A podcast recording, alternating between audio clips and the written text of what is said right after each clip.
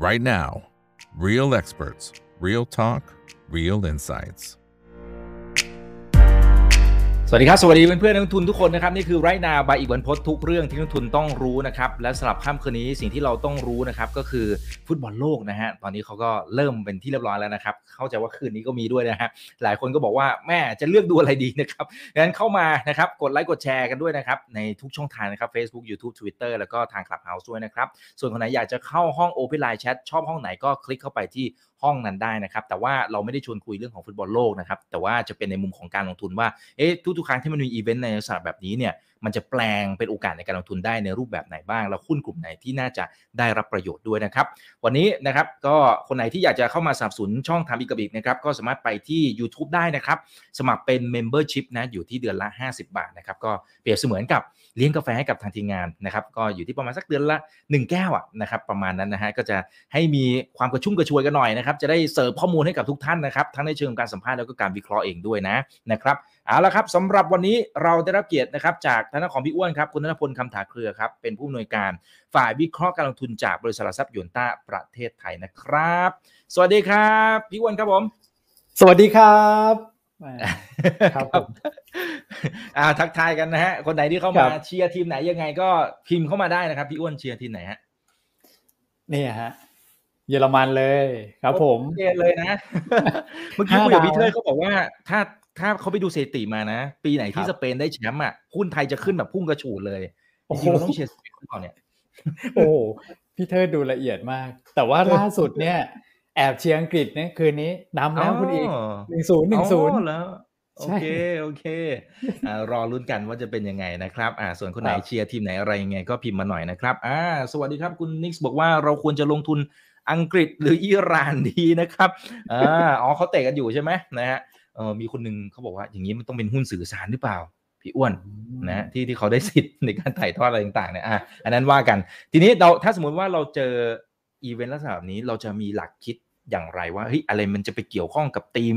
ในการลงทุนกลุ่ม sector ไหนยังไง ซึ่งทุกๆครั้งพี่อ้วนเองก็จะมีข้อมูลมาเสริมให้กับพวกเราเราก็จะได้คิดตามไปด้วยนะครับอ่าเชิญเลยครับพี่อ้วนครับครับถ้าเกิดว่าเป็นเป็นพวกอีเวนต์อย่างเงี้ยครับเราจะไปดูข้อมูลในอดีตก่อนนะฮะว่าเอ่อ พวกอีเวนต์พวกเนี้ยมันมีความสัมพันธ์กับตัวของ SET Index นะครับหรือว่า sector ต่างๆ หรือเปล่านะฮะเราก็ไปดู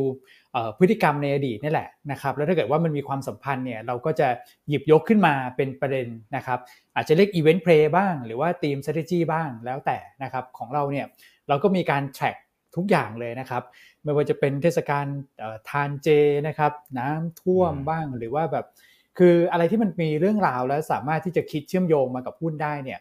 เราก็พยายามจะหยิบยกมานะครับแล้วก็ไปดูข้อมูลทางสถิติ ไปรันเลยฮะข้อมูลเชิงปริมาณแบบโอ้โหมีเท่าไหร่เราก็หยิบยกมารันกันให้หมดนะครับอย่างรอบนี้เราก็ไปดูการแข่งฟุตบอลโลกเนี่ยห้าครั้งที่ผ่านมานะครับสี่ปีมีครั้งหนึ่งห้าครั้งนี่ยี่สิบปีนะย้อนหลังอะนะครับเราก็ไปดูมาว่ามีความสัมพันธ์กันไหมในเดือนที่จัดบอลโลก มันมีอะไรที่เป็นข้อสังเกตไหมนะครับ ปรากฏว่า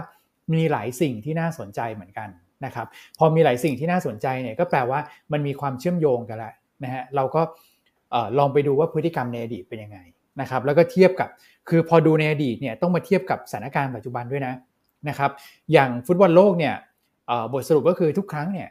หุ้นก็มักจะขึ้นนะครับมีหุ้นหลายตัวที่จะได้ประโยชน์จากเรื่องของอการจัดฟุตบอลโลกนะครับเพราะว่าแน่นอนนะฮะตอนนี้2องทุ่มครึ่งเขาถ่ายกัน2องทุ่มเดี๋ยวมีคู่5้าทุ่มอีกคุณอีก ตีสองอีกทำยังไงเนี่ยพรุ่งนี้ตื่นเช้ามาอ่านข่าวทำงานอีกใช่ไหมมันก็ต้องหาอะไรที่แบบเออแล้วดูไปเราปากว่างไปก็ไม่ได้อย่างเงี้ยนะครับ เราก็ต้องหาขนมขบเคี้ยวใช่ไหมจริงมาครับมาเออนะครับ หรือว่าจะเป็นเครื่องดื่มชูกำลังหรือเปล่าหรือว่ากาแฟกาแฟอะไรพวกเนี้ยนะครับ ที่ทำให้แบบเราตาสว่างสามารถที่จะดูได้เนี่ยในเขาเอามาให้เราดูแล้วนะนะครับ ผมก็เลยมองว่าเออคือเนี่ยอันเนี้ยคือจริงๆเนี่ยถ้าเกิดมองภาพแบบปกติเนี่ย เราเห็นผลนะชัดเลยว่าเป็นบวกกับหุ้นหลาย ๆ ตัวนะครับ แต่ที่บอกว่าอืมต้องดูภาพปัจจุบันประกอบด้วย ก็คืออย่างปีรอบที่แล้วนะครับ 2018 เนี่ยโหตอนนั้นเนี่ยบรรยากาศการลงทุนในภาพรวมถูกปกคลุมไปด้วยเอ่อสมัยคุณโดนัลด์ทรัมป์นะครับ ก็คือเรื่องของ trade war อันนั้นคือเป็นเรื่องที่แบบการเมืองระหว่างประเทศที่ใหญ่มากนะครับ แล้วก็กลบกับ คือแทบจะกลบ ไปจนถึงช่วงแข่งฟุตบอลโลกเลยอะแล้วเอาฟุตบอลโลกมากลบเรื่องของการเมืองระหว่างประเทศเหมือนเป็นพักยกชั่วคราวทีหนึ่งนะครับแล้วหลังจากนั้นมาก็มาแบบสู้รบปรบมือกันต่อนะมันก็เลยทำให้ performance ปีนั้นเนี่ยต้องบอกว่าไม่มีเลยแทบจะไม่เกิด event play นะครับแต่ว่าปีอื่นๆเนี่ยมันใช่นะครับเวลานักลงทุนไปดูแล้วเนี่ยถ้าเกิดว่าข้อมูลในอดีตบอกว่าเออมีความสัมพันธ์กันมีหุ้นตัวไหนที่เป็นบวกเนี่ยเราต้องเผื่อใจไว้นิดนึงแล้วก็มาประกอบกับสถานการณ์ปัจจุบันว่า ตอนนี้ มันเอื้อให้เกิดสถิติ เหมือนในอดีตที่เกิดหรือเปล่านะครับแล้วเราก็เผื่อใจไว้ด้วยถึงแม้ว่าจะเอื้อนะอ้าวแล้วถ้าเกิดมันไม่เกิดขึ้นล่ะนะครับดาวไซด์มันไปถึงตรงไหนอย่างเงี้ยนะครับในช่วงที่แบบพฤติกรรมมันไม่ใช่ แล้วก็เป็นขาลงเลยด้วยซ้ำเนี่ยนะครับแล้วเราทุ่มไป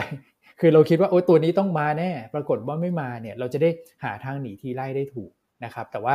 โดยสถิติแล้วที่เราทำมาเนี่ยครับก็ถือว่าความน่าจะเป็นประมาณสัก เกือบ 80%นะที่หุ้นเนี่ยมักจะขึ้นในช่วงที่จัดการแข่งขันฟุตบอลโลกนะครับถือว่าใช้ได้ครับ อ่า ถือว่าใช้ได้ เพราะงั้นถ้าอ้างอิงสถิติเดิมก็น่าจะพอมีเฮอยู่บ้างนะนะครับ คุณนิคมบอกสวัสดีครับ คุณจินนาสวัสดีครับทั้งสองท่านนะ คุณโดนี่สวัสดีครับนะ โอเคนะครับ คุณทรงทรงศักดิ์หรือเปล่าทรงศักดิ์นะครับเขาบอกเขาเหมือนกับว่าเขาเขาทำอย่างนี้ฮะไป emoticon เนี่ยเหมือนล้างมือล้างมืออ่าเหมือนกับว่ารอรอว่า จะมีกลุ่มไหนอย่างไรนะครับ คุณไอซี่บอกว่า ผมฟังรายการหยวนต้าพี่อ้วนทุกเช้าเลยนะ เป็นแฟนคลับเลยแต่ผมขอเชียร์อาร์เจนตินานะครับนะไม่เชียร์เยอรมันนะอ่าโอเคโอเค เดี๋ยวรอดูเมสซี่ยังไงนะครับอ่าทีนี้ทีนี้อ่าเดี๋ยวพี่อ้วนมีข้อมูลมานะครับ ซึ่งอันนี้ทำข้อมูลมาปึกมากนะครับ เดี๋ยว อ่าโอเคมาแล้วครับ มาแล้วฮะครับ นี่ยังไงฮะอันนี้สถิติย้อนหลังเลย อืมสถิติย้อนหลังนะครับ ที่บอกว่า จัด 5 ครั้งเนี่ยนะครับย้อนหลังไปโอ้โหถึงปี 2002 เลยนะนะครับก็รวมๆ 20 ปีเนี่ยนะครับตอนปี 2002 เนี่ยเราดูตัว Set Index ก่อนแล้วกันนะครับ Set Index เนี่ยจะเป็นแท่งสีน้ำเงินนะครับก็เวลาดูเนี่ยนะครับนักสถิติของเราก็จะนับอย่างนี้ครับเริ่มตั้งแต่จัดบอลโลก อันนี้เราเริ่มมาวันที่2แล้วใช่ไหมเขาก็จะนับตั้งแต่วันที่1นะครับแล้วไปดูว่าหุ้นไทยเนี่ยขึ้นไปถึงจุดพีคในรอบของการจัดฟุตบอลโลกตรงนั้นเนี่ย ให้ผลตอบแทนกี่เปอร์เซ็นต์นะครับ แล้วตรงตารางด้านขวาตรงนี้ครับจะเป็นตัวบอกว่าใช้เวลากี่สัปดาห์ ในการที่จะขึ้นไปถึงจุดพีคตรงนั้นนะครับคือปี 2018อันนี้เห็นไหมที่บอกว่าใช้ไม่ได้ เพราะว่ามีเงื่อนไขเรื่องของเศรษฐกิจมหาภาคที่กลบหมดนะครับแต่ว่าปีอื่นๆเนี่ยดูแท่งสีน้ำเงินเนี่ยจะเห็นว่า Set Index เนี่ยปรับตัวเพิ่มขึ้นนะฮะโดยเฉลี่ยคือประมาณสัก 4%ถ้านัด นับจากวันที่จัดนะเริ่มจัดเนี่ยไปถึงจุดพีคเนี่ยผลตอบแทน 4%นี่ถือว่าเยอะนะนะครับอย่างถ้าเกิดเทียบกับปัจจุบันเนี่ยดัชนีอยู่แถวประมาณสักพันหกนะตีสักพันห้าแล้วกันเลขกลมๆ จะได้คิดเลขง่ายๆเนี่ยนะครับสิบห้าสี่หกสิบโอ้โห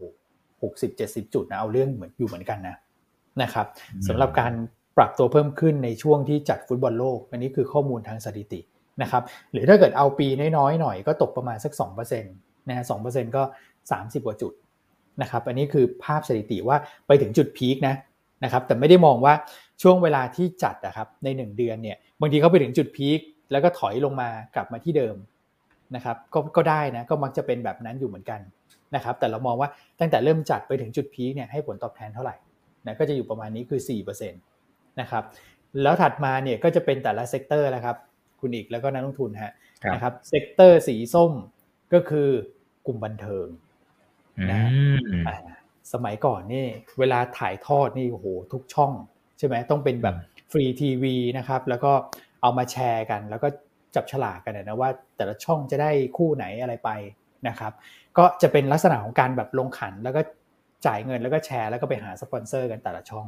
นะครับเพราะฉะนั้นสถิติในอดีตเนี่ยกลุ่มบันเทิงนะครับช่องถ่ายทอดสดอะไรต่างๆ ช่องทีวี พวกนี้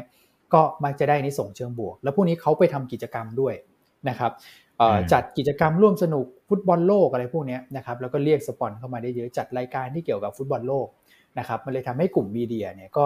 ดูจะเป็นกลุ่มที่มีสีสันเหมือนกันนะนะครับถ้าเกิดว่าดูสีส้มเนี่ยอย่างปี 2010เนี่ยโอ้โหนำโด่งมาเลยฮะนะครับจัดที่ไหนเนี่ยแอฟริกานะครับกลุ่มมีเดียบ้านเรานำโด่งมาเลยนะนะครับแต่โดยเฉลี่ยก็ตกอยู่ประมาณสัก 4%ใกล้ๆกับเซตนะครับ ถ้าเกิดเราเอา 4 ปีตรงนี้มาเฉลี่ยนะครับ ถัดไปอันนี้น่าสนใจฮะคอมเมอร์สนะครับ คือถ้าเกิดเราดูแท่งสีส้มเมื่อสักครู่เนี่ยกลุ่มบันเทิงเนี่ย คือเขาก็บันเทิงเริงใจอะนะ การบันเทิงเริงใจเนี่ยมันก็มันก็เวียงเหมือนกันนะ คือบทจะดีก็ดีใจหายนะครับ บทจะนิ่งๆก็เขาก็นิ่งๆของเขาอะนะฮะ แต่ว่าถ้าเกิดเราดูกลุ่มคอมเมอร์สเนี่ย อันนี้ที่ผมบอกว่าน่าสนใจเพราะว่า แต่ละปีอะค่อนข้างใกล้เคียงกัน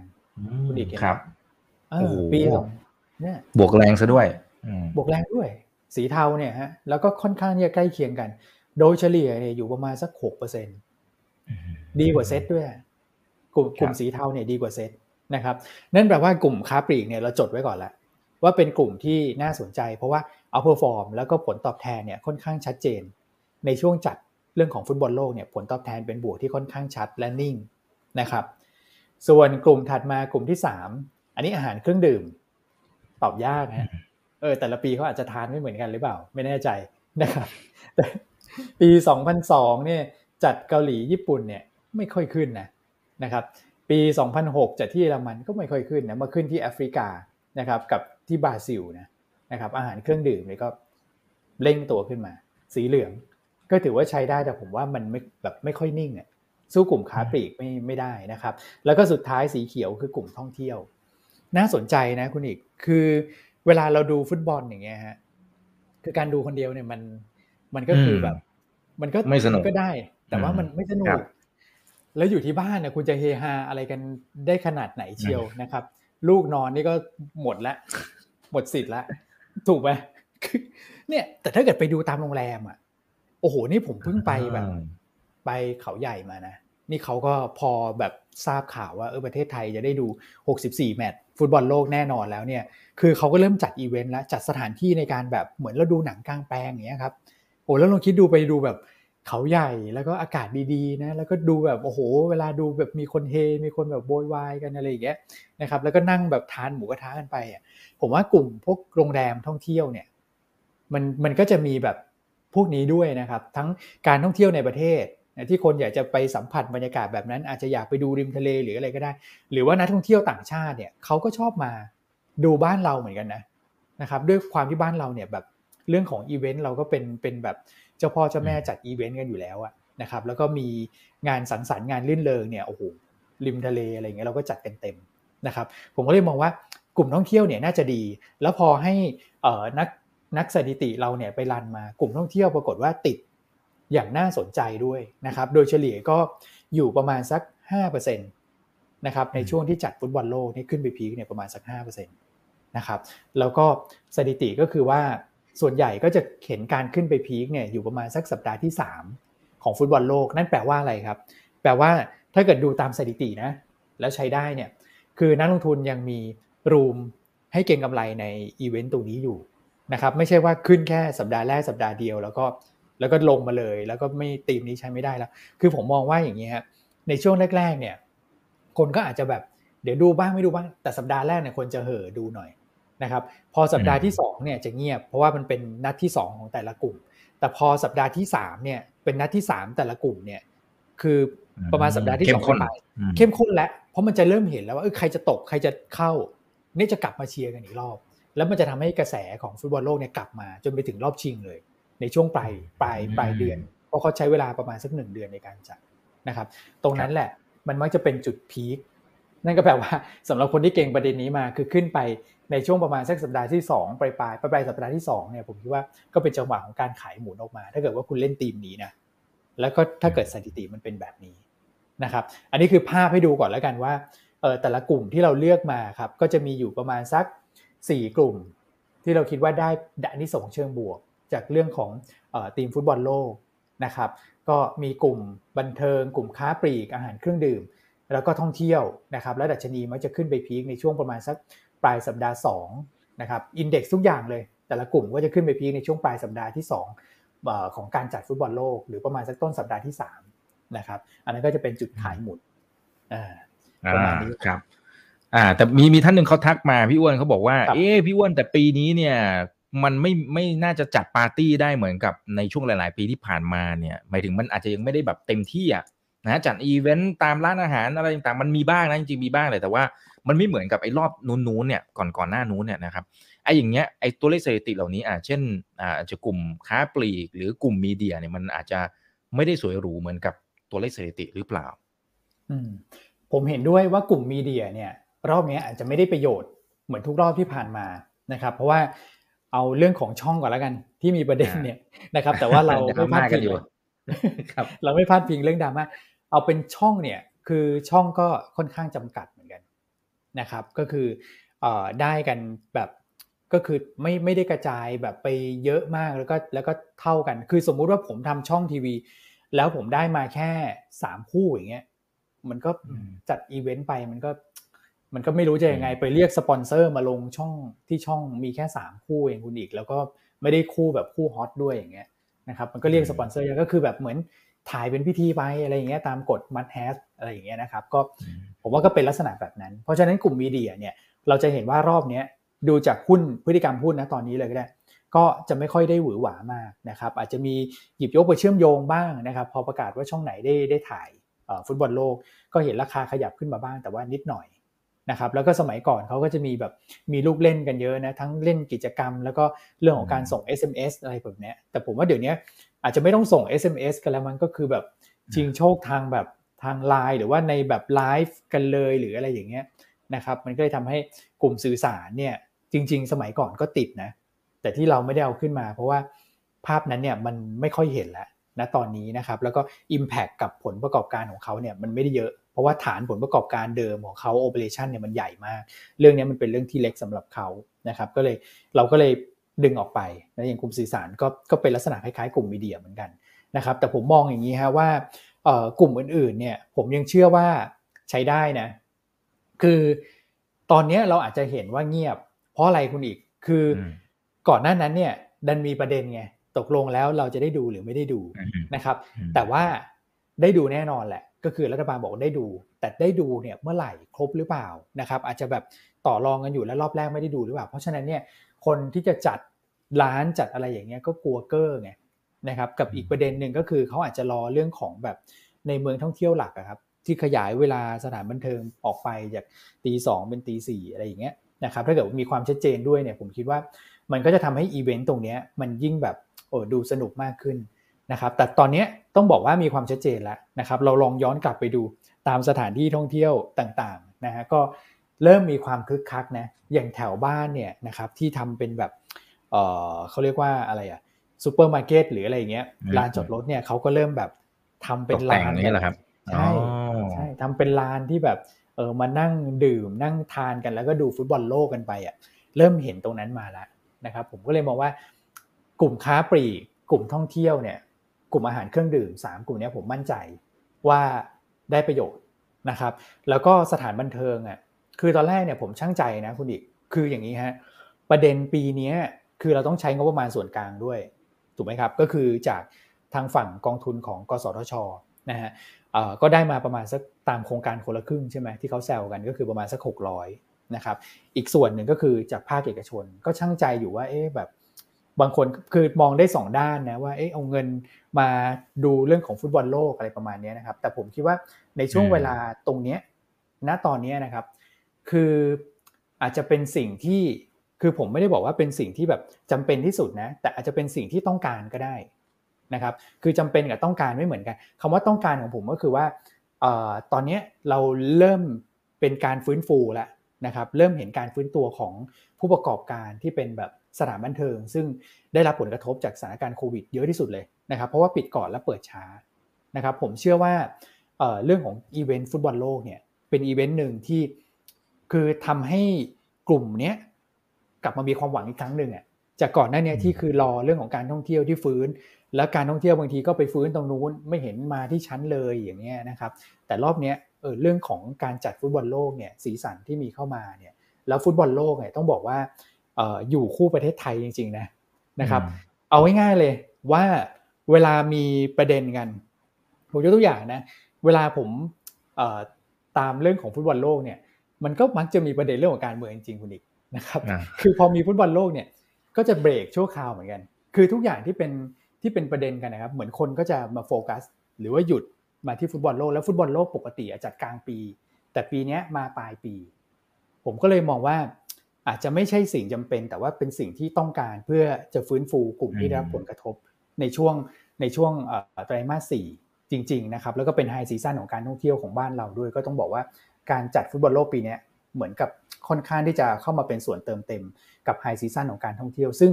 กกทก็คือการท่องเที่ยวและกีฬาเนี่ยก็ทำตัวเลขมาเหมือนกัน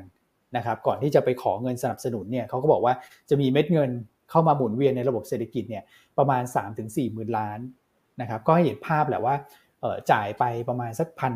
พันสองพันสี่ขึ้นอยู่กับตัวเลขนะว่าจะได้คืนภาษีหรือเปล่านะครับเงินหมุนเวียนประมาณสัก3าถึงสี่หมื่นล้าน ทางหอการค้านะครับบอกว่าเงินหมุนเวียนในระบบเนี่ยหนึ่งจุดแปดหกแต่ว่าเขายังไม่ได้คูณเขาบอกว่าตัวคูณก็คือจะประมาณสักเท่าหนึ่งก็ตกประมาณสักสามหมื่นห้าสามหมื่นหกเหมือนกันนะครับแล้วก็เงินหมุนเวียนนอกระบบเนี่ยก็คือห้าหมื่นกว่าล้าน อันนี้ก็เป็นเรื่องที่ทุกท่านทราบนะ ก็คือเรื่องของฟุตบอลบ้านเราก็อาจจะมีเรื่องเรื่องของสีสันแบบเงินนอกนอกระบบเขาก็เขาก็พูดตามตรงนะทางมหาวิทยาลัยหอการค้าไทยเนี่ยนะครับผมไปอ่านตัวตัว report ออกมาเนี่ยเขาก็บอกว่าเงินหมุนเวียนนอกระบบเยอะ แต่ว่าในระบบเนี่ยตรงกันก็คืออยู่ในหลักประมาณสักสามถึงสี่หมื่นล้านเนี่ยมัน impact GDP เนี่ย GDP บ้านเรา quarter หนึ่งคือ 4 ล้านล้านนะครับถ้าเกิดเติมเข้ามาประมาณสัก3-4ถึงสี่หมื่นล้านเนี่ยเทียบเท่าได้กับโครงการประมาณสัก คนละครึ่งเฟสหลังๆนะครับที่จะ Impact กับกับ GDP เนี่ย quarter หนึ่งอยู่ประมาณสัก 0.5%นะครับผมก็เลยมองว่าเออถ้าเกิดเราเรานับตัวคูณเข้าไปกับให้พี่ๆสถานบันเทิงได้ได้เก็บเกี่ยวประโยชน์รอบนี้ได้บ้างนะครับซึ่งเป็นช่วงเวลาสั้นๆเนี่ยนะผมคิดว่าน่าจะทำให้ภาคเศรษฐกิจตรงนั้นเนี่ยฟื้นตัวกลับขึ้นมาได้เร็ว ให้มีกำลังใจในการที่จะทำธุรกิจกันต่อไป แล้วก็ช่วยหนุนเรื่องของภาพรวมในเรื่องของ เศรษฐกิจบ้านเรานะครับ ซึ่ง GDP ไตรมาสสามเนี่ย4.5 ไตรมาสสี่อะเราทำตัวเลขมาแล้วโตไม่ถึง 4 หรอกนะครับ เพราะว่าฐานปีที่แล้วสูง ถูกไหมฮะ GDP เราจะเทียบเยียร์เยียนะครับ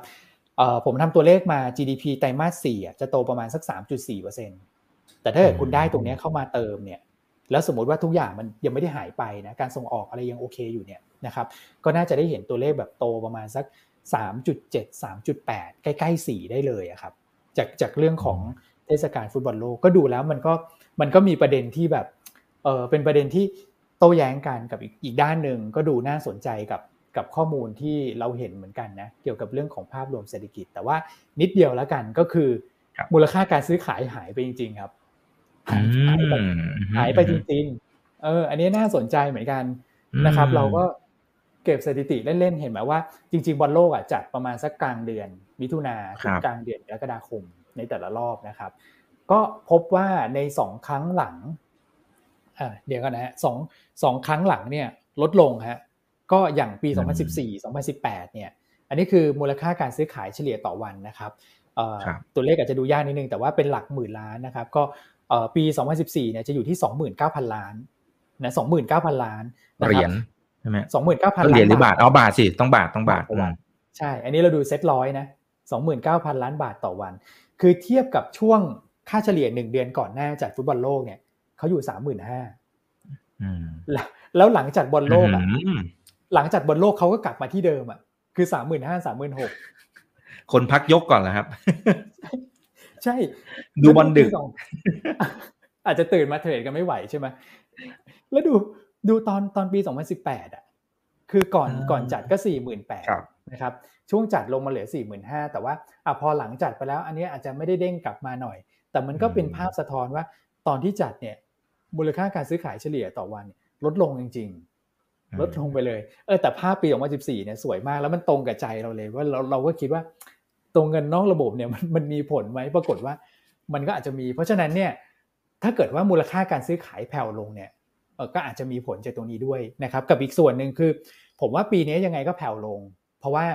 เราอยู่ในช่วงปลายปีอะครับที่อย่างเดือนธันวาเนี่ยมูลค่าการซื้อขายก็จะเบาบางอยู่แล้วเมื่อเทียบกับเดือนอื่นๆนะครับเพราะว่าต่างชาติที่เข้ามาเยอะปีนี้เนี่ยปีนี้สัดส่วนต่างชาติคือ 50%ในการเทรดนะครับของแต่ละวันเขาก็จะหยุดแล้ว เพราะว่ามันเป็นช่วงที่แบบโอ้โหเทศกาลท่องเที่ยวเฉลิมฉลองจริงๆนะครับไม่ได้ท่องเที่ยวกันมานาน ไม่ได้ฉลองกันมานานปีนี้ผมว่าเขาจัดหนักจัดเต็ม เพราะฉะนั้นเขาน่าจะปิดบุ๊กกันตั้งแต่ในช่วงไม่เกินสัปดาห์ที่ 2 ของธันวาเนี่ยเขาไปกันแล้ว นะครับแล้วเดี๋ยวหลังปีใหม่มาว่ากันนะมันก็เลยทำให้มูลค่าการซื้อขายเฉลี่ยต่อวันเดือนธันวาจะแผ่วโอ้แล้วมาเจอบอลโลกอีกอะนะครับเดือนธันวาเนี่ยผมว่าตลาดอาจจะดูเงียบๆเหงาๆนะครับแต่ว่าเดือนธันวาจะมีอีเวนต์อยู่ 2 วัน ที่อาจจะทำให้ตลาดหวือหวาได้ก็คือ 13 ธันวาสหรัฐประกาศตัวเลขเงินเฟ้อเดือนพฤศจิกายน กับ 14 ธันวาประชุมเฟดนะครับแล้วหลังจากนั้นคือมันไม่มีแล้วไงคุณอีกนึกออกไหมครับเออ ก็เลยคิดว่า อันเนี้ยสถิติน่าจะใช้ได้ด้วยเหมือนกันสำหรับมูลค่าการซื้อขายที่ในช่วงบอลโลกที่อาจจะแผ่วลงไปนิดหนึ่งนะครับอ่าครับอืมคุณศิระเขาบอกเงินมันย้ายออกไปที่ตลาดสินทรัพย์เสี่ยงกว่าครับ นะฮะโอเคซึ่งอันนั้นมันไม่น่าจะนับเป็นสินทรัพย์นะเพื่อนๆนะ มันน่าจะเป็นอะไรที่มาลาหายไปอย่าไปเล่นเลยครับ ผมว่านะอืมโอเคนะฮะเดี๋ยวจะใช่เดี๋ยวจะเสียไปหมดนะครับ โอเคนะเออเดี๋ยวพี่อ้วนมีมีข้อมูลเสริมด้วยใช่ไหมครับ หมายถึงว่าตัวสไลด์เห็นพี่อ้วนบอกมีตั้งเจ็ดแปดแผ่น เดี๋ยวอาจจะไล่ไปก่อนนะครับเพราะเดี๋ยวเดี๋ยวค่อยกลับมาคำถามเพราะไม่งั้นเดี๋ยวกลัวพี่อ้วนจะได้ครับเอาข้อมูลมาไม่ครบนะเดี๋ยวจะไม่มีเวลาเล่านะครับอืมได้ครับ ก็อันนี้เอาเอาภาพมาให้ดูครับเผื่อนักลงทุนไปทำกันบ้านต่อแล้วกันนะครับว่าเอ่อกลุ่มเมื่อเมื่อสักครู่อะครับสี่กลุ่มที่เราบอกว่าโอเคน่าจะได้ประโยชน์จากเรื่องของเอ่อทีมฟุตบอลโลกเนี่ยนะครับ ก็เอ่อ ลองไปดูซิว่ามีหุ้นไหนที่ยังรักกาดอยู่นะครับ อย่างเช่นถ้าเกิดว่าเป็นอันนี้เราไล่มาเลยครับแกะอันนี้จะดูยากนิดหนึ่งนะนะครับก็คือตัวสีส้มเนี่ยเป็น sector ครับเราเอาทั้ง sector แล้วก็หุ้นที่อยู่ใน sector นั้นเนี่ยมาทำเป็นกราฟให้ดูนะครับถ้าเกิดเทียบ year to date เนี่ยจะมีตัวของ commerce นะครับกลุ่มบันเทิงนะแล้วก็กลุ่มอาหารเครื่องดื่มที่ราคายังติดลบอยู่ year to date นะครับแล้วหุ้นตัวไหนที่ลงเยอะที่สุดนะก็จะมีตัวของ JKN นะครับ BEC เอ่อ MCON เนี่ยอาจจะตัดไปก่อนนะเรื่องของสภาพคล่องอาจจะไม่ได้เยอะ CBG อย่างเงี้ยนะครับ CBG ก็ถือว่าลงเยอะตาม performance เลย Q3 ก็ไม่ดี Q4 น่าจะเห็นภาพการฟื้นตัว แล้วก็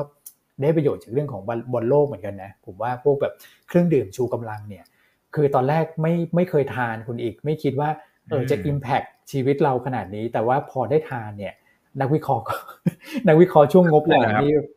อ่าจำเป็นด้อยู่ใช่ไหมครับจำจำเป็นฮะมาจัดรายการเช้าเนี่ย นักวิเคราะห์เนี่ยจำเป็นควบคู่กับกาแฟพอได้นะครับ พอได้วันละวันละไม่เกินกี่ขวดนะสองขวดห้ามเกินนะครับครับเอออะโอสถสภา อย่างเงี้ย TACC Macro ผมว่า Macro เนี่ยเอ่อราคาหุ้นยังลบอยู่ประมาณ 10% year to date คุณอีกน่าสนใจ นะครับ เพราะว่าได้ทั้งขึ้นทั้งล่องเลยนะ คือ Makro เนี่ยกลุ่ม HoReCa ไง HoReCa คือ hotel restaurant แล้วก็ catering catering อันนี้ได้กัน ใช่ ได้ทั้งขึ้นทั้งล่องเลย เพราะว่าฟื้กลุ่มพวกเนี้ยเขาได้อืมเขาใช่ คือ hotel ก็คืออมอย่างที่บอก ก็คนก็จะไปแบบอืมคิดง่ายแล้วว่าไปแล้วเดี๋ยวจะไปทำอะไร บางคนไม่ชอบออกไปตากแดดไปอะไรอย่างเงี้ย ก็นอน ตีพุงอยู่ในห้องรอดูบอลอย่างเงี้ยครับเขาก็ผมว่าเขาก็ไปเที่ยวกันนะหาโฮเทลก็ได้นะครับเลสตอรองร้านอาหาร เพื่อนชวนไปทานข้าวข้างนอกเออไม่ไปไม่ไปอยากอยู่บ้าน แต่พอเอ้ยไปดูบอลกันไปอะอย่างเงี้ยครับมันก็ร้านไอ้ร้านอาหารเนี่ยคนก็จะแน่นนะครับที่ถ่ายฟุตบอลนะถ่ายทอดสดฟุตบอลนะครับแล้วพวก catering ก็คือพวกจัดอีเวนต์จัดงานต่างๆนะผมว่าเออมันกระแสค่อนข้างดีเรื่อยๆนะครับสำหรับเรื่องของการจัดอีเวนต์นะ เราจะเห็นภาพเรื่องของการจัดคอนเสิร์ตกับจัดอะไรพวกเนี้ยนะครับ แล้วตอนเนี้ยจะมีภาพเรื่องของการจัดเนี่ยฮะงานแบบงานสังสรรค์รื่นเริงอะเข้ามาเสริมด้วยนะครับ เพราะฉะนั้นเนี่ยแมคโครเนี่ยผมว่าน่าสนใจน่าจับตา ราคาหุ้นยังอยู่ในโซนด้านล่างเหมือนกันนะครับ ส่วนถ้าเกิดว่า year to date บางคนบอกว่าเอ้อบางหุ้นบางตัวก็สมควรที่จะลงมาอยู่แล้วหรือเปล่า year to date เราเทียบกับนี่ดีกว่าไหมก็คือก่อนโควิดอ่า คือตัวไหนที่ยังกลับไปในห้ากลุ่มเนี้ยที่อยู่ในเซ็ตร้อยเนี่ยยังไม่อะอันนี้คือนอกเซ็ตร้อยด้วยเป็นตัวเป็นตัวใหญ่หน่อยอ่าแล้วกันนะครับเพราะว่าแมคโครจริงๆ ก็ไม่ได้อยู่ใน SET50 SET ร้อยนะ free float เขายังไม่ถึงนะครับแต่ว่าเรามาดูว่าตัวไหนที่ยังไม่กลับไปถึงช่วงก่อนโควิดนะครับอืมถ้าเกิดท่านชอบแบบนั้นเนี่ยก็จะเป็นกราฟทางด้านขวานะฮะก็จะมีตัวของ CPALL ที่น่าสนใจ เถ้าแก่น้อย โอ้ช่วงหลังก็ขึ้นดีนะโอ้โห แรงมากครับ ตั้งแต่ประกาศผลประกอบการ แล้วก็อ่ามี order order อะไรต่างๆอืมใช่ เยอะไปหมดนะครับ ก็เป็นอีกหุ้นหนึ่งที่คนคาดหวังว่าได้ประโยชน์จากเรื่องของฟุตบอลโลกด้วยนะครับ ตัวของเท่าแก่น้อยแต่ว่าราคาหุ้นเนี่ยตอนนี้ถึงแม้ว่าจะขึ้นมาเยอะแต่เทียบกับช่วง pre covid เขาก็ยังต่ำกว่าอยู่เหมือนกันนะครับแล้วก็กลุ่ม commerce อันนี้โดยภาพรวมเนี่ยจะเป็นกลุ่มที่ยังฟื้นช้า นะครับหลักๆก็มีอืม2ตัวนี่แหละ คือ CPO กับ BJC นะครับส่วนกลุ่มท่องเที่ยวอะหายากนะหลายตัวเนี่ยไปไกลกว่าช่วง pre covid แล้วนะครับก็เลยมองว่าเออท่องเที่ยวอาจจะต้องรอต้องรอย่อนิดนึงแล้วกันนะครับคือผมมองอย่างนี้ครับที่เอาหุ้นและกาดมานำเสนอเนี่ยเพราะอะไรเพราะว่าเออเราเห็นภาพในช่วงหลังหลังจากประกาศผลประกอบการนะคุณอีก คือเราเคยมาคุยกันเรื่องนี้ทีหนึ่งนะเรื่องงบอะนะครับ พอหลังประกาศผลประกอบการเนี่ยดูเหมือนว่าคนจะเริ่มปรับพอร์ตใหม่นะครับตัวไหนที่ผลประกอบการอาจจะไม่ได้ดีอะแต่ราคาหุ้นอยู่ในโซนด้านล่าง แล้วมันจะเป็นลักษณะของผลประกอบการที่จะค่อยๆ ฟื้นตัวขึ้นมา ในช่วง Q4 หรือ Q1 ปีหน้าก็แล้วแต่ หุ้นตัวนั้นเนี่ยพอประกาศงบออกมาแล้วกลายเป็นหุ้นขึ้นแฮะแต่ตัวที่งบดีแต่ราคาอยู่โซนด้านบนเนี่ย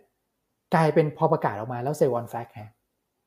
นะครับภาพมันเริ่มกลับกันมันเริ่มการแบบมีการ rotate จากกลุ่ม leader ออกมาเป็นกลุ่ม laggardนะครับก็เลยมองว่าเอ๊ะหรือว่าปีหน้าเนี่ยคือการปรับพอร์ตในช่วงปลายปีเนี่ยมันสะท้อนภาพหลาย ๆ อย่างและน่าสนใจนะครับ คือสะท้อนภาพว่าเอ๊ะหรือปีหน้าเนี่ยเขาจะขุดหุ้น laggard มาเล่นกันหรือเปล่านะครับเพราะว่าหุ้น laggard หลาย ๆ ตัวเนี่ยมันก็เป็นแบบนั้นจริง ๆ นะครับ ว่าผลประกอบการในช่วง 9 เดือนอาจจะไม่ได้สวยแต่4ไตรมาส4เริ่มเห็นการฟื้นตัวและปีหน้าเนี่ยน่าจะฟื้นตัวเด็ด นะครับผมก็เลยเลือกหุ้นที่เป็นแบบ laggard playใน 4-5 กลุ่มตรงนี้มาทำเป็นกราฟให้นะครับมันก็จะได้หน้าตาประมาณนี้ นักลงทุนไปทำกันบ้านต่อนะครับ แต่ว่ามีหุ้นสามหุ้นที่น่าสนใจมาด้วย จะเอาเลยไหมคุณอีก เอาเลยครับ จัดเลยครับ นี่ไปเลยเขาบอกว่า มีสองท่านบอก เมื่อไหร่จะเข้าตัวหุ้นครับ เอ้ยใจเย็นแหม พี่อ้วนเขาอุตส่าห์ทำข้อมูลมาให้นะ จะได้จะได้เรียนรู้ไปด้วยกันไงนะครับแต่เข้าใจเข้าใจได้ทุกคนอยากจะฟังนะแต่แต่อยากให้ฟังเหตุผลของพี่อ้วนนะครับ ครับผม เนี่ยวันเนี้ย ผมว่าคนดูอังกฤษจริงคุณอีกเพราะว่าเพราะว่าคนดูเรานี่แบบ เออหายแบบผิดหูผิดตามากแล้วคนดูอังกฤษเนี่ยทุกช่องครับหายไปหมดเลยฮะ เรื่องลงทุน ตอนนี้ใครไลฟ์เกี่ยวกับลงทุนหายหมดเลยครับไม่เป็นไรเดี๋ยวกลับมาดูตอนหลังกันแล้วกันนะครับ ตอนนี้ไม่รู้จะเชียร์อะไรแล้วเนี่ยเพราะว่าอังกฤษแบบแบบถล่มทลายมากอิหร่านอิหร่านก็เพื่อนเรานะในในเอเชียเหมือนกันนะเออนะครับอะไม่เป็นไร เดี๋ยวให้เขามาดูตอนหลังอะไปหุ้นกันเลยฮะ โอเคนะครับ คือวันนี้เลือกมาสามหุ้นนะฮะก็เป็นธรรมเนียมปฏิบัตินะคุณอีกนะเวลาเรามาคุยกันก็ประมาณนี้สักสามหุ้นกำลังดีนะครับ ก็ตัวแรกเบอร์ลี่ยุคเกอร์ BJC อืมครับ คือ BJC เนี่ยดูกราฟราคาหุ้นนะฮะที่ผมตีกรอบสี่เหลี่ยมไว้เนี่ยนะครับเราดูพฤติกรรมฟุตบอลโลกมาแล้วนะแล้วเราบอกว่าตีมฟุตบอลโลกใช้ได้กับตลาดทุนไทย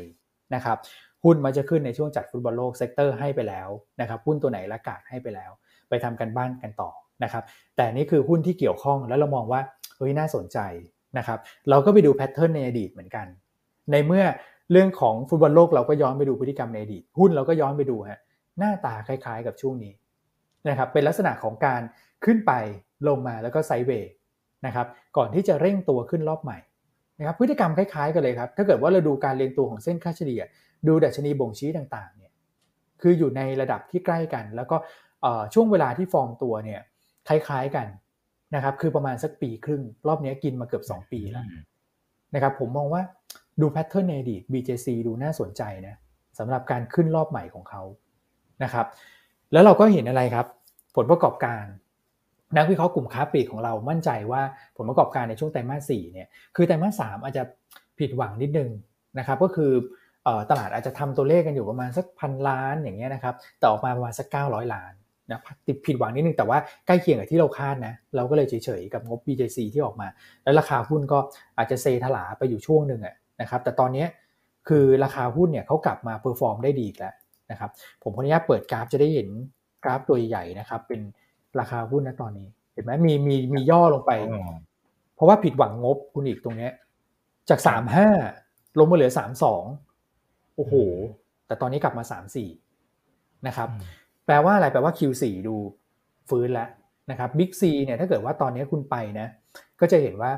traffic เริ่มโอเคนะครับโดยเฉพาะบิ๊กซีราชดำริโอ้คนเยอะนักท่องเที่ยวเยอะครับ ใช่มาแล้วนะครับ เราก็อาจจะคาดหวังได้ ไม่เต็มที่นะสำหรับนักท่องเที่ยวชาวจีน เพราะว่าเขาผ่อนปลนเรื่องของการที่แบบกักตัวจาก 10 วันเหลือ 8 วัน เวลากลับประเทศเขาไปเนี่ยนะครับ แต่ว่าสถานการณ์โควิดในจีนก็ยังดูรุนแรงอยู่อย่างเงี้ยนะครับ แต่ผมก็ถามไกด์ทัวร์เหมือนกัน ว่าตกลงประเทศไหนนะครับเขาบอกว่าเออเวียดนามก็มานะครับหรือแม้แต่แบบไต้หวันฮ่องกงอย่างเงี้ยก็มาจีนมีบ้างนะครับแต่ว่าที่เห็นเยอะๆเนี่ยเวียดนามเข้ามาเยอะมาเลเซียเข้ามาเยอะ นะครับบางทีก็แบบมาไหว้พระพรหมมาอะไรอย่างเงี้ยนะครับสิ่งศักดิ์สิทธิ์ก่อนที่จะเข้าปีใหม่นักท่องเที่ยวมานะครับบิ๊กซีและทำดิที่เป็นพอร์ตใหญ่ของ BJC เนี่ยอันนี้เริ่มโอเคแล้วนะครับแล้วก็การแข่งขันฟุตบอลโลกอันนี้เขาก็ได้ ได้ทั้งอะไรคุณอีกก็คือไปซื้อของที่บิ๊กซีกักตุนไว้นะครับขวดแก้วก็ใช้กันเยอะใช่ไหมในเทศกาลแบบเฉลิมฉลองอย่างเงี้ยนะครับเขาก็ผลิตขวดแก้วด้วยนะครับซึ่งก่อนหน้านั้นเนี่ยขวดแก้วก็ขายไม่ดีนะครับเพราะว่า สถานที่ท่องเที่ยวอะไรก็ปิดกันหมด ต้นทุนแก๊สก็ขึ้นค่าไฟก็ขึ้น แต่ตอนนี้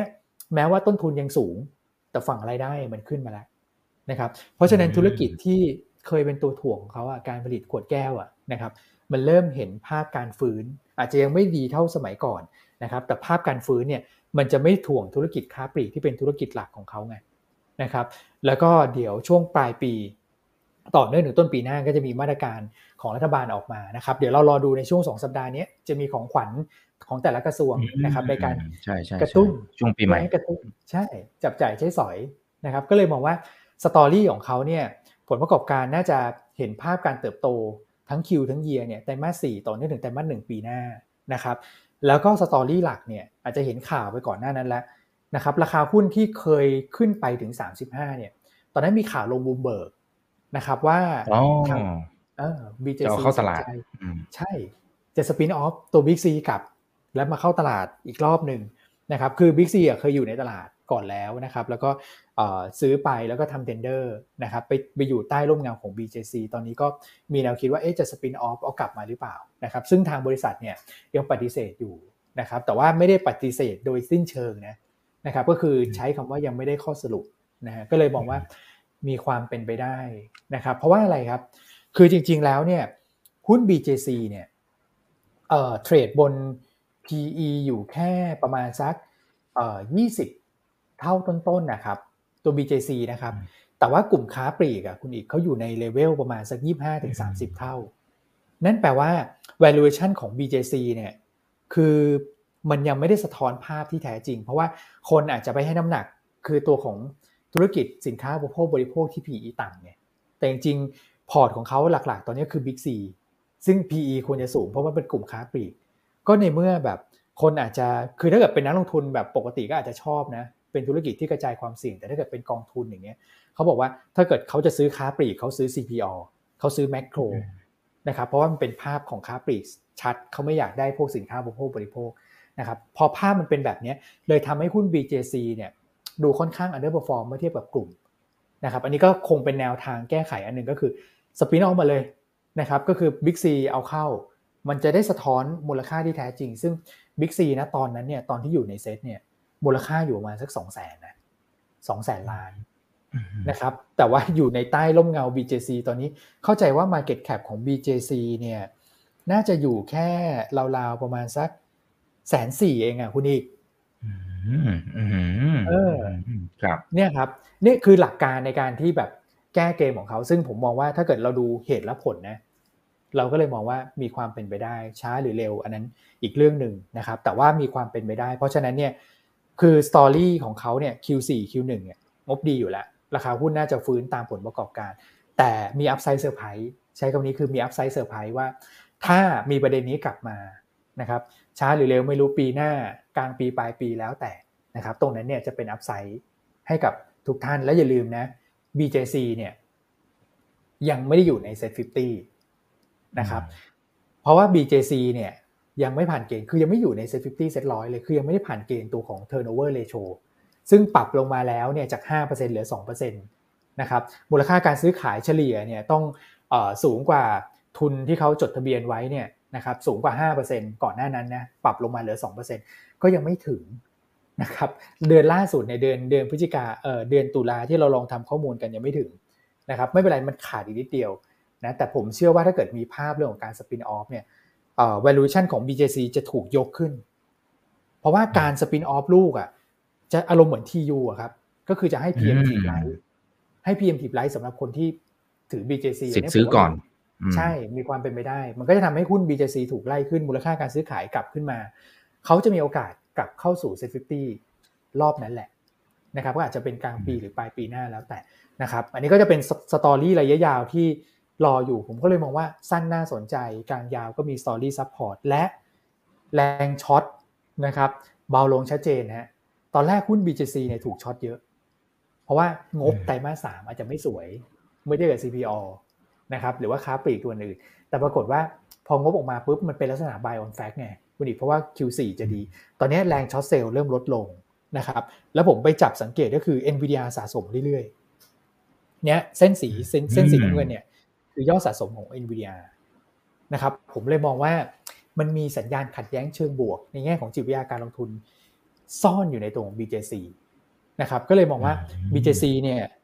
คุณอาจจะเห็นแบบอืดๆนะครับถือแล้วแบบน่าเบื่อหน่อยแต่ถือไปนะ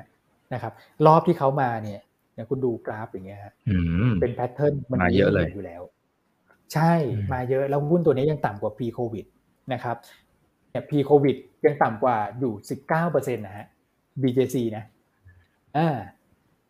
เลยชอบมากแล้วก็เลือกมาเป็นตัวแรกนะครับ อ่า โอเคนะครับอ่ามีท่านอ่าตอนนี้สวัสดีเจ็ดร้อยท่านนะครับยังไงฝากกดไลค์กดแชร์กันด้วย drop จริงฮะคนดู drop จริงแล้วก็คุณกิติชัยนะ คุณกิติชัยเขาบอกว่าเอ่อพักครึ่งครับก็เลยเข้ามาดูห้าห้าห้า confirm ครับว่าเริ่มมาดูบอลถึงว่าคนดูเริ่มมาจริง เริ่มมาเริ่มมานะครับ อ่าโอเค ไม่เป็นไรครับ เดี๋ยวยังไงเป็นความรู้ดีๆอยู่ละนะครับ ก็มาดูย้อนหลังกันเนาะนะครับ อ่านี่ตัวแรกนะครับ ไปเลยครับ ตัวที่สองครับ BJC ราคาเหมาะสม 42 นะครับ ตัวที่2 Macro ฮะนะครับเมื่อกี้เราคุยกันแล้วว่าแมคโครเนี่ยน่าสนใจนะครับเพราะว่าราคาหุ้นเนี่ยก็ year to date ก็ยังยังติดลบอยู่นะครับแม้ว่าจะใกล้เคียงกับช่วงปีโควิดแล้ว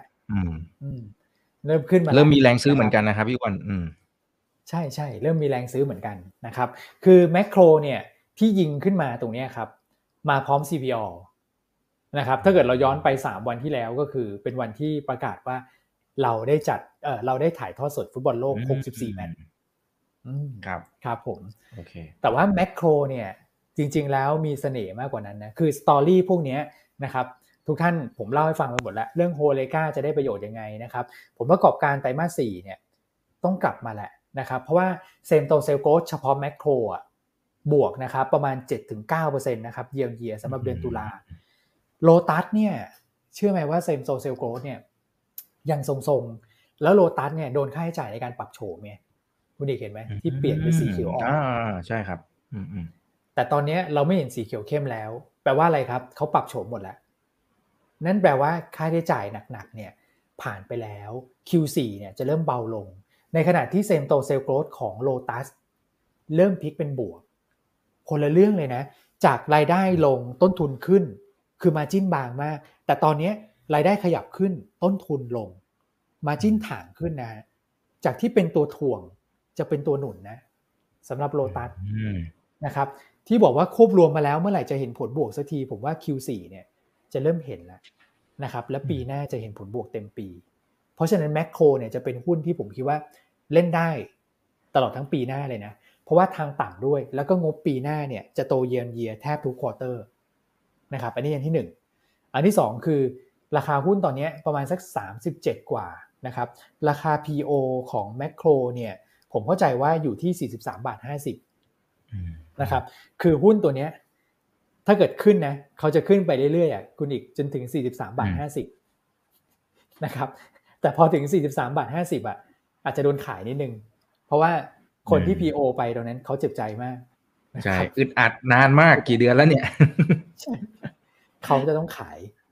แต่ว่าทางวิ่งไป 43 บาท 50 เทียบกับ 37 บาทกว่าตี 38 บาทเนี่ย มันคือ 5 บาทนะนะครับมันก็คือ 10 กว่าเปอร์เซ็นต์นะสำหรับหุ้นใหญ่นะครับ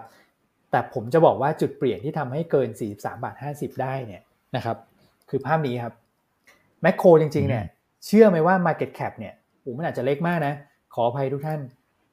Market Cap สี่แสนล้านนะคุณอีก แมคโคร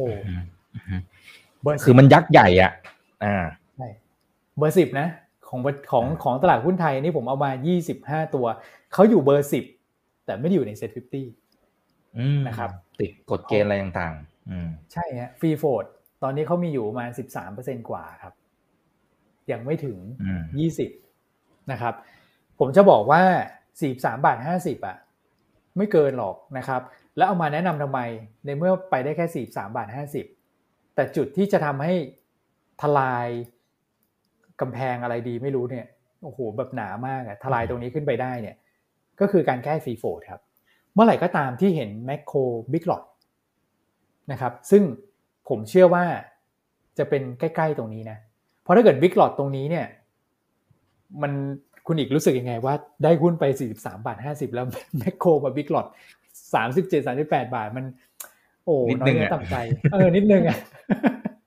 นิดนึงแบบโอ้มองเคืองเลยนะ เพราะฉะนั้นเนี่ย ถ้าเกิดว่าจะทลายเนี่ย ผมคิดว่าพอขึ้นไปจ่อจ่อตรงเนี้ย แล้วมีประเด็นว่าเออจะแก้ free float ซึ่งหุ้นใหญ่ขนาดนี้ครับ จริง ๆแล้วเนี่ยถ้าเกิดเขาแก้เรื่อง operation เรียบร้อยแล้วเนี่ยสำหรับการควบรวมกับตัวของ Lotus เนี่ยผมคิดว่าประเด็นถัดไปเนี่ยก็คือเรื่องของ free floatเพื่อให้มันสะท้อนคือ สะท้อนความใหญ่ได้ชัดเจนมากขึ้นนะครับ คือหุ้นไซส์ขนาดนี้แต่ว่าไม่ได้อยู่ใน SET fifty ผมว่ามันมันผิดปกติมากนะครับ เพราะฉะนั้นเนี่ย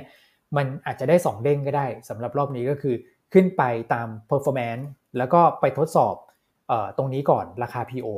นะครับ แล้วก็ถ้าเกิดโชคดีนะเขาคิดจะแก้ free float ซึ่งผมก็ไม่รู้ว่าจะแก้เมื่อไหร่นะครับ แต่ถ้าเกิดเขาคิดจะแก้ free float แล้วมีประเด็นนี้กลับมาอีกครั้งนึงเนี่ย มันอาจจะเป็นอีกเด้งหนึ่งนะครับ ให้นักลงทุนได้ลุ้นกันนะผมก็เลยมองว่า เนี่ยสองตัวนี้จะ character คล้ายๆกันเลยครับ คือ BJC กับ Makro เนี่ยถ้าเกิดพลาดไปเนี่ย ผมคิดว่าราคาหุ้นจะลงไม่เยอะ เพราะว่า story สองสามสี่ที่รออยู่ มันเป็นเรื่องที่แบบใหญ่นะ แล้วถ้าเกิดลองคิดดูนะฮะ คิดเล่นๆว่า BJC เข้าตัวของ SET fifty แมคโครเข้า ดัชนีอื่นๆ ที่เป็นดัชนีสากลนะครับ MSCI f u s i เนี่ยผมว่าก็ต้องตามมา เพราะว่าไซส์ขนาดนี้อย่างแมคโครนี่ไซส์แบบ อย่างที่บอกครับเบอร์สิบสี่แสนล้านน่ะคือยังไงผ่านทุกดัชนีอยู่แล้ว ถ้าเกิดเขาแก้ free float ได้นะครับ ก็เลยมองว่าซื้อถือได้ครับสำหรับแมคโครนะครับแมคโครเนี่ยให้เป็นแนวต้านแล้วกัน คือราคาเหมาะสมเนี่ยอยู่ที่ประมาณสัก 45แต่ผมว่าก็ประมาณนี้ครับ 43.5 ถึงถึง 45ราวๆอย่างเงี้ยครับ มันก็จะเป็นแนวต้านที่แบบ แนวต้านแรกที่เราต้องลุ้นกัน ขอให้ไปถึงตรงนั้นได้ผมว่านักลงทุนก็ happy แล้วสำหรับคนที่ถือแมคโคร อีกช็อตหนึ่งจะไปได้ไกลกว่านี้ก็อย่างที่เรียนคือ free float นะครับ แล้วก็ตัวสุดท้ายผมว่าตัวเนี้ยเคยเคยพูดไปแล้ว คุณเอกคือตอนนั้นที่เออเล่าให้ฟังเรื่องทีมทางซาอุดิอาระเบียกับพี่พี่วิสิตใช่ครับ แต่เอากลับมาวนมาอีกรอบ เพราะว่าราคาหุ้นขึ้นไปแล้ว แล้วก็พักลงมาย่อนะครับ ใช่กำลังจะบอกว่าเครื่องสำอางเกี่ยวอะไรนะครับ ถามใจเธอดูคนที่ ดูฟุตบอล เดี๋ยวนี้เนี่ย ไม่ใช่ดูแค่แบบผู้ชายนะ ผู้หญิงก็ดูนะเขาก็แบบดูนักฟุตบอลนักฟุตบอลก็หล่อกันเยอะนะเดี๋ยวนี้ก็เป็นแบบ เห็นเป็น FC กันเยอะ แล้วผู้ชายที่ดูเนี่ยผู้หญิงอาจจะดูบ้างไม่ดูบ้างนะครับ ไม่ได้ติดขนาด แต่ผู้ชายที่ดูเนี่ยบางทีก็แบบโอ้โหหน้าโทรมไปทำงานเนี่ยคุณเอกเพิ่งจะแบบ เปิดโฉมกันได้เองก่อนหน้านั้นใส่แมสอย่างเงี้ยมันก็ดูแบบโอ้โหไม่ไหวนะคือเดี๋ยวรู้หมดว่าเราอู้งานหมดแต่ดูบอลอะไรอย่างเงี้ยนะครับก็ต้องแบบ เดี๋ยวนี้ผู้หญิงผู้ชายแต่งหน้าเนี่ยเป็นเรื่องปกติ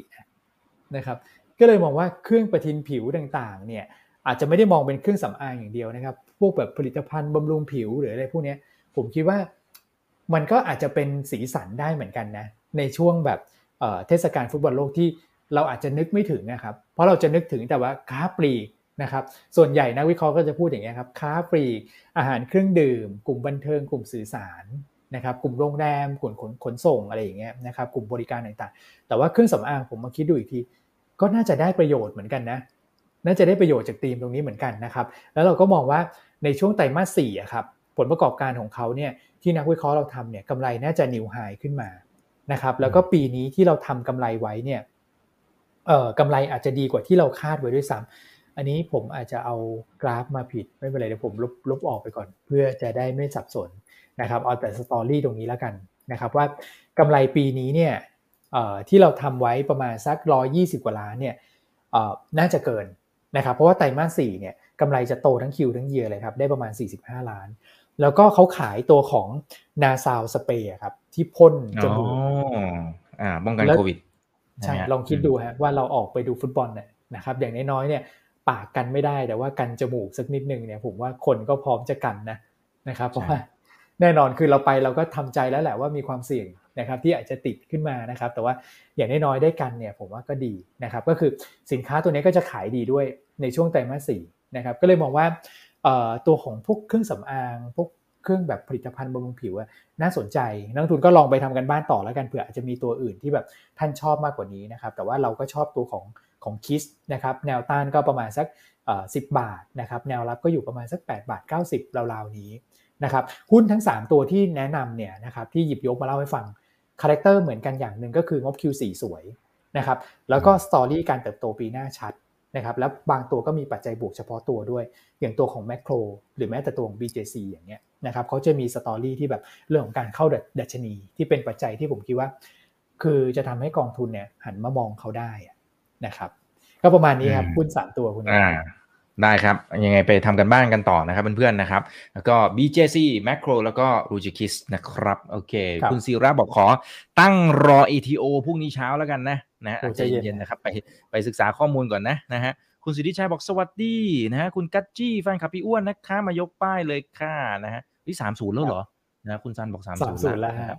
โอ้เร็วมากคุณไอซี่ส่ง Super Sticker ให้ขอบพระคุณมากเลยนะครับโอเคเดี๋ยวผมขอดูหน่อยนะ มีคำถามอะไรนะครับ อาจจะได้สักหนึ่งถึงสองคำถามนะครับเออเออพี่อ้วนครับอย่างนี้ไอ้สามตัวนี้เนี่ยสามารถที่จะถือยาวๆได้เลยไหมครับ หรือว่าจบอีเวนต์ปั๊บขายทันทีครับเอออ่าอันนี้เป็นคำถามที่ดีมากครับ ดีดีดีสุดๆเลยครับ ก็คือเอ่อ ปกติครับคำว่า event play เนี่ยไม่ว่าจะเป็นอีเวนต์ไหนก็ตาม หรือว่าเรื่องผลประกอบการ หรือว่าจะเก็งเรื่องของตัวไหนเข้าดัชนีครับพอใกล้ๆไม่ต้องรอถึงวันประกาศนะครับใกล้ๆจะประกาศถ้าเกิดหุ้นขึ้นมาได้ผลตอบแทนในระดับที่เราพอใจเนี่ยก็ขายออกนะครับ แต่หุ้นทั้ง 3 หุ้นเนี่ยนะครับยกเว้น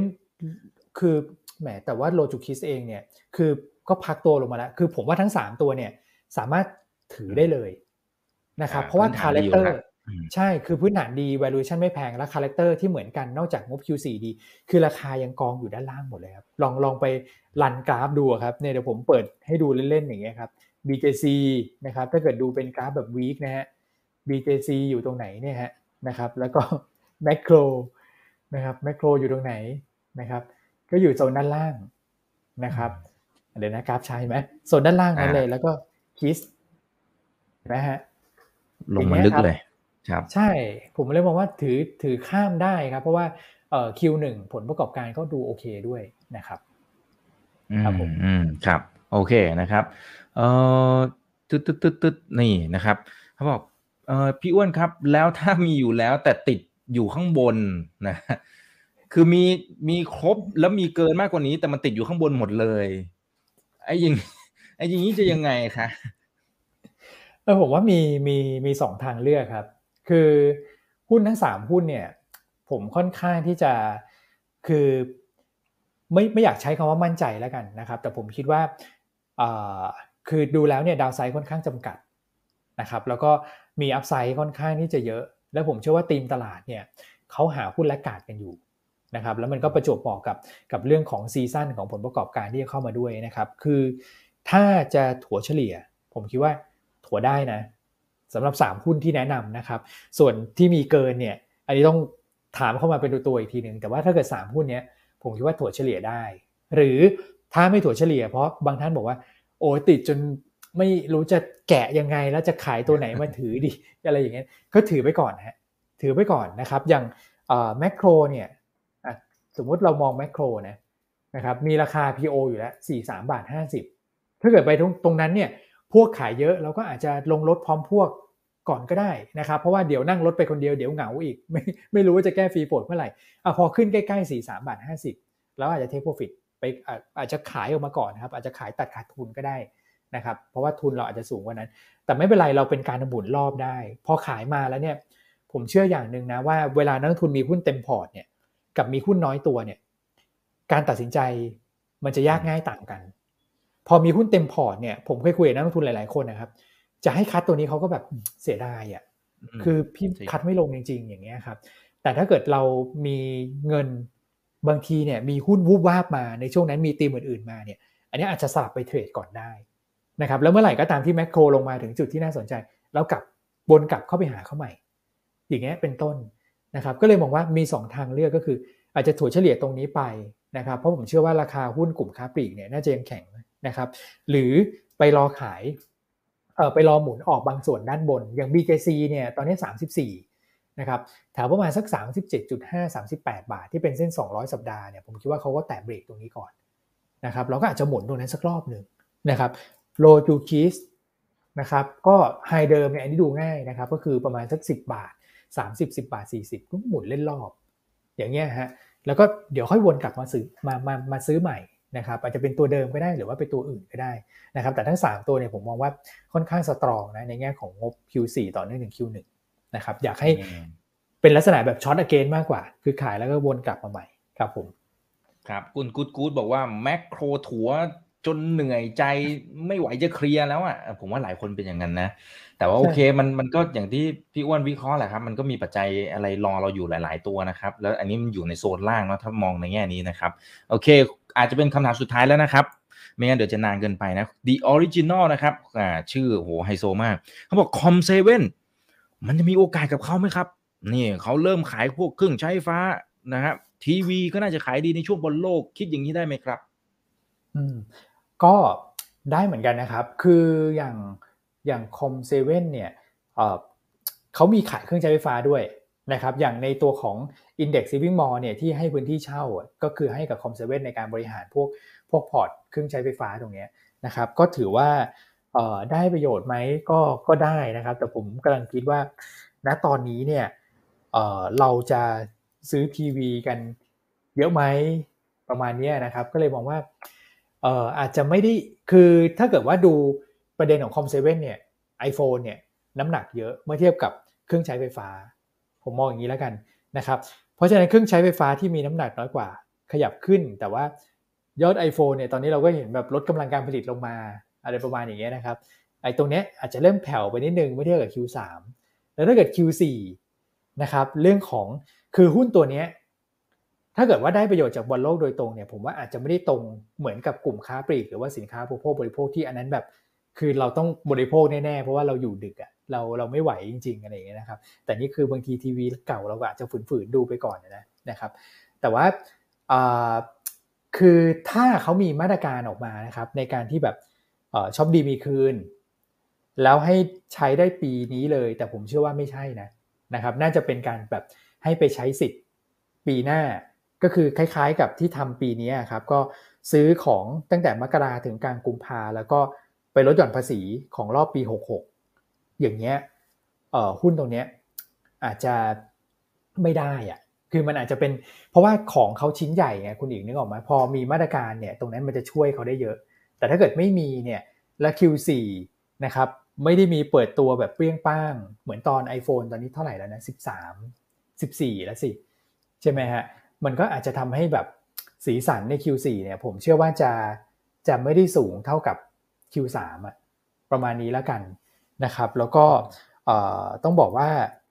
จริงๆแล้วครับหุ้นที่ขึ้นมาก่อนหน้านี้เนี่ยอาจจะเก่งกันว่าก่อนหน้านั้นเงินบาทอ่อน เขาได้รับเซนิเมนต์เชิงลบ แต่ตอนนี้เงินบาทแข็งเขาก็ควรจะกลับมาได้เซนิเมนต์เชิงบวกนะครับแต่ว่าเรื่องของค่าเงินจริงๆมีผลกับเขาไม่ได้เยอะมากนะครับผมมองว่าให้มองที่ core business แล้วกันนะว่าเออถ้าเกิด ธุรกิจหลักของเขาเนี่ยเปิดตัวมาแล้วเปี้ยงป้าง จริงๆ COM7ทำหลายอย่างนะครับ แล้วก็ manage เรื่องของ performance ได้ค่อนข้างดีอะ่ะแม้ว่า iPhone drop แต่ว่าผลประกอบการก็มักจะไม่ค่อย drop นะแต่อย่าลืมนะว่าฐานปีที่แล้วเขาก็สูงเหมือนกันนะครับ ก็เลยมองว่าเป็นตัวเลือกหลังๆแล้วกันนะครับ ถามว่าได้ประโยชน์ไหมได้แต่ว่าไม่เยอะไม่เยอะเท่ากลุ่มที่เอามาให้ดูตอนแรกครับผม ประมาณนี้ดีกว่าครับ อ่าโอเคนะครับ ก็เป็นข้อคิดดีๆนะครับ ให้กับเพื่อนๆนักทุนทุกคนเลยนะครับ จากพี่อ้วนเนาะนะครับ โอเคอ่านี้ถามเริ่มเริ่มไปหุ้นในรูปตัวอื่นๆแล้วนะครับ อาจจะไม่ได้เกี่ยวข้องกับธีมที่เราคุยกันในวันนี้นะฮะ